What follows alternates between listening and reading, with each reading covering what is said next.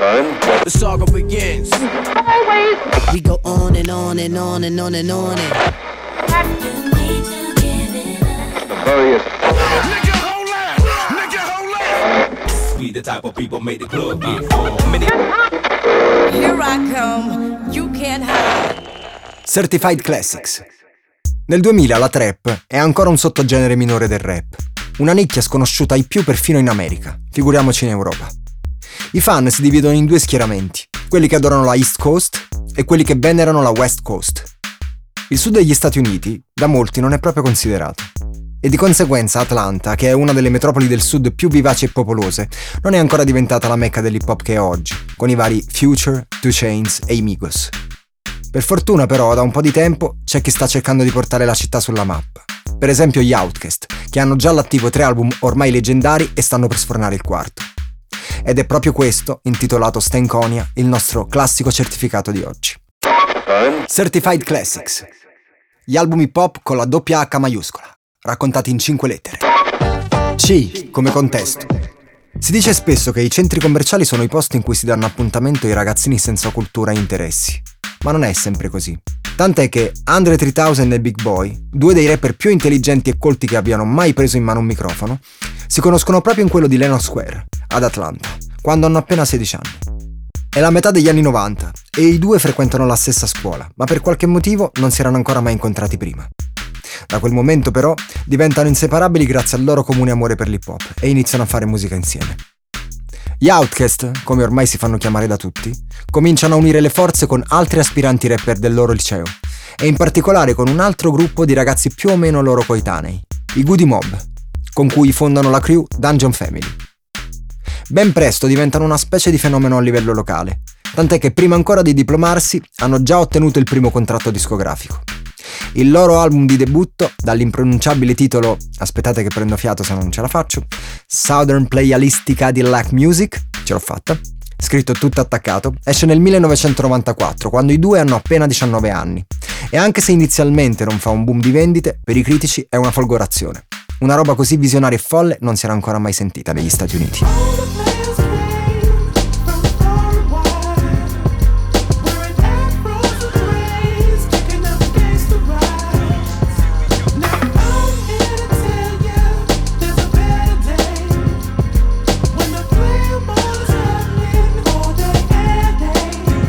Il mondo però non è ancora pronto per gli Outcast e forse non lo sarà mai perché sono dei veri e propri alieni, come spesso ammettono anche loro. Spiccano talmente nel mucchio che qualche mese dopo diventano addirittura protagonisti di un vero e proprio incidente diplomatico. È il 1995 sono stati invitati ai prestigiosi The Source Awards, i premi consegnati ai migliori artisti dell'anno dalla rivista The Source, la Bibbia dell'hip hop. Inaspettatamente vincono nella categoria miglior gruppo rap esordiente. Dico inaspettatamente non perché non se lo meritassero, ma perché non era mai capitato che vincesse un gruppo del sud degli Stati Uniti. Prima di allora erano sempre solo New York e Los Angeles a tenere banco.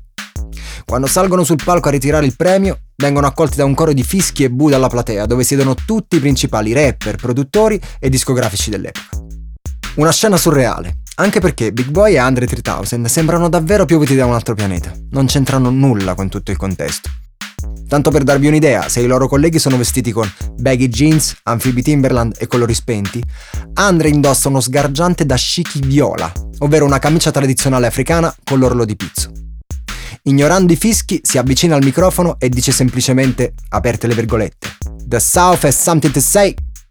Anche il Sud ha qualcosa da dire, e questo è tutto ciò che ho da dire. Dopodiché se ne va e cala il silenzio. Da quel momento nessuno si permetterà mai più di mettere in dubbio i meriti degli outcast.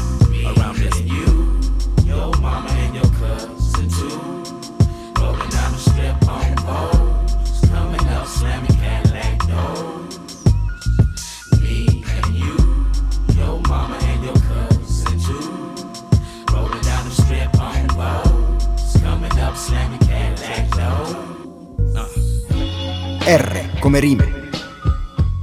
L'album successivo degli Outcast si intitola 80 Aliens, un gioco di parole che significa Gli alieni di Atlanta.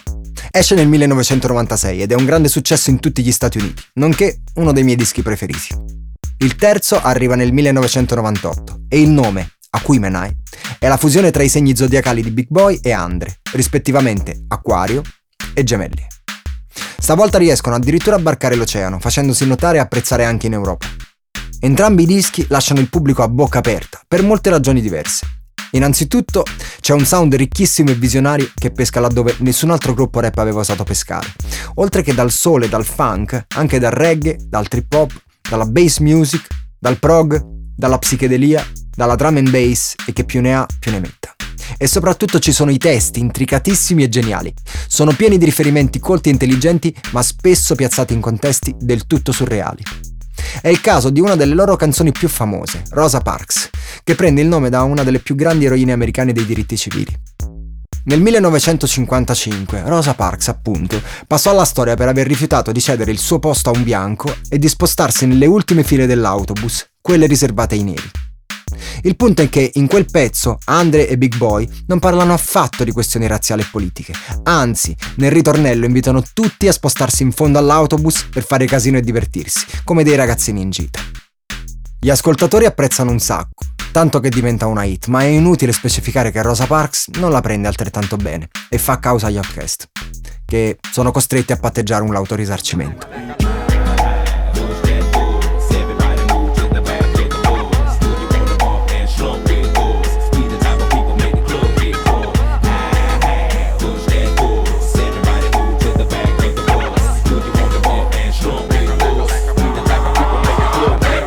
Per il loro quarto album, Stanconia, Andre e Big Boy si spingono ancora più in là con la sperimentazione e le loro follie. Il titolo deriva dal nome dello studio di registrazione che avevano da poco comprato e, anche in questo caso, è una parola inventata da loro, che unisce i termini stank, un altro modo per definire la musica funk, e Plutonia, la città fantascientifica raffigurata in un poster che Andre aveva appeso in cameretta da ragazzino.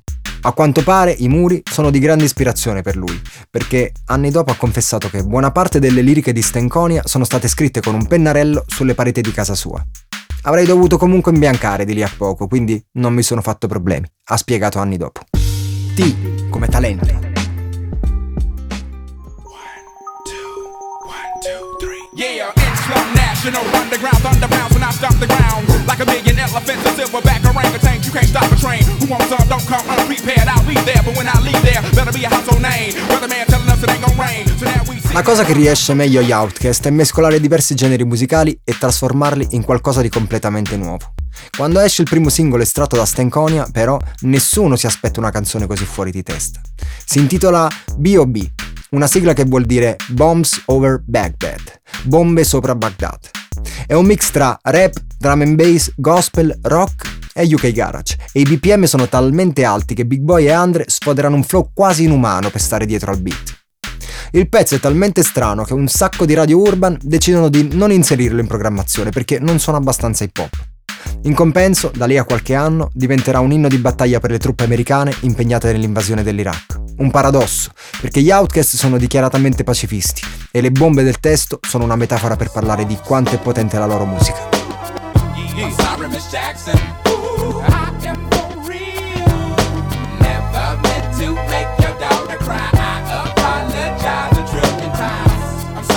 A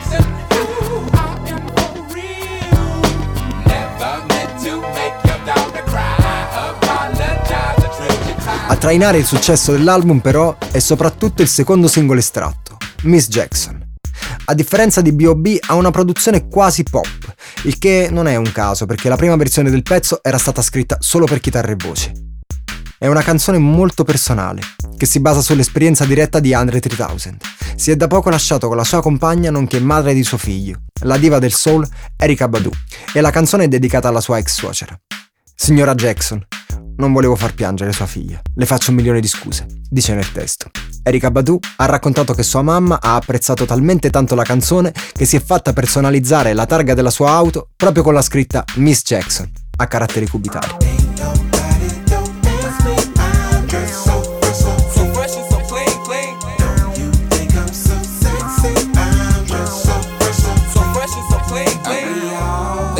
motherfuckers on the planet.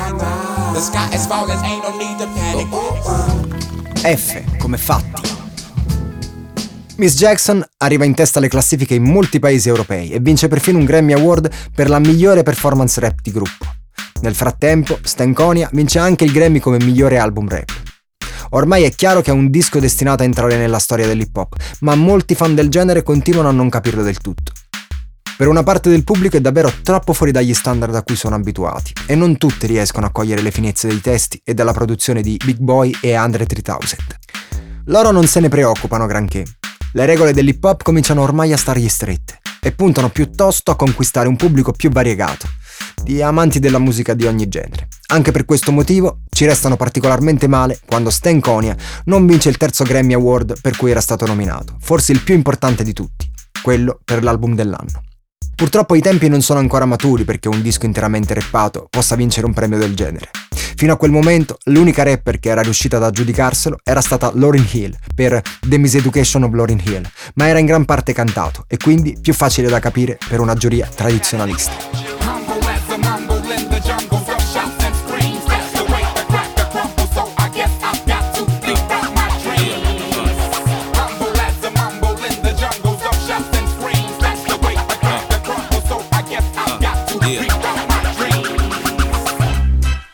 Come destino.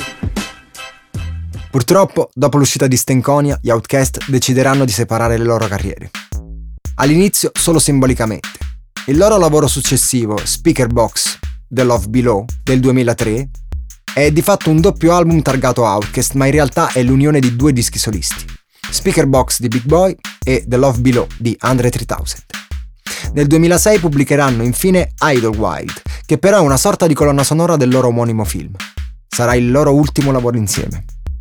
Se Big Boy è ancora un rapper in attività, Andre 3000 al momento fa soprattutto l'attore. Entrambi sono fortissimi anche singolarmente in quello che fanno, ma in generale gli Outcast ci mancano tantissimo. Nel 2014 sono finalmente tornati insieme su un palco per la prima volta, per un concerto speciale in occasione del Coachella. Poi hanno iniziato un mini tour che ha toccato anche l'Europa, a cui io ho assistito personalmente. Strano a dirsi però, quando li hanno annunciati come headliner, un sacco di spettatori del festival sono rimasti un po' interdetti, perché erano troppo giovani per conoscerli. Questo significa che io sono vecchio. Mm. Per qualche giorno la domanda più digitata su Google è stata chi sono gli Outcast? Speriamo che dopo questa puntata di Certified Classics nessuno se lo chieda più. Potete riascoltare tutti i dischi degli Outcast insieme a questo podcast su tutte le piattaforme di streaming e nelle playlist di Certified Italy alla prossima puntata. One, two, three. Y'all don't wanna hear me, you just wanna dance. Oh, oh. Oh, oh. Don't want to meet your daddy.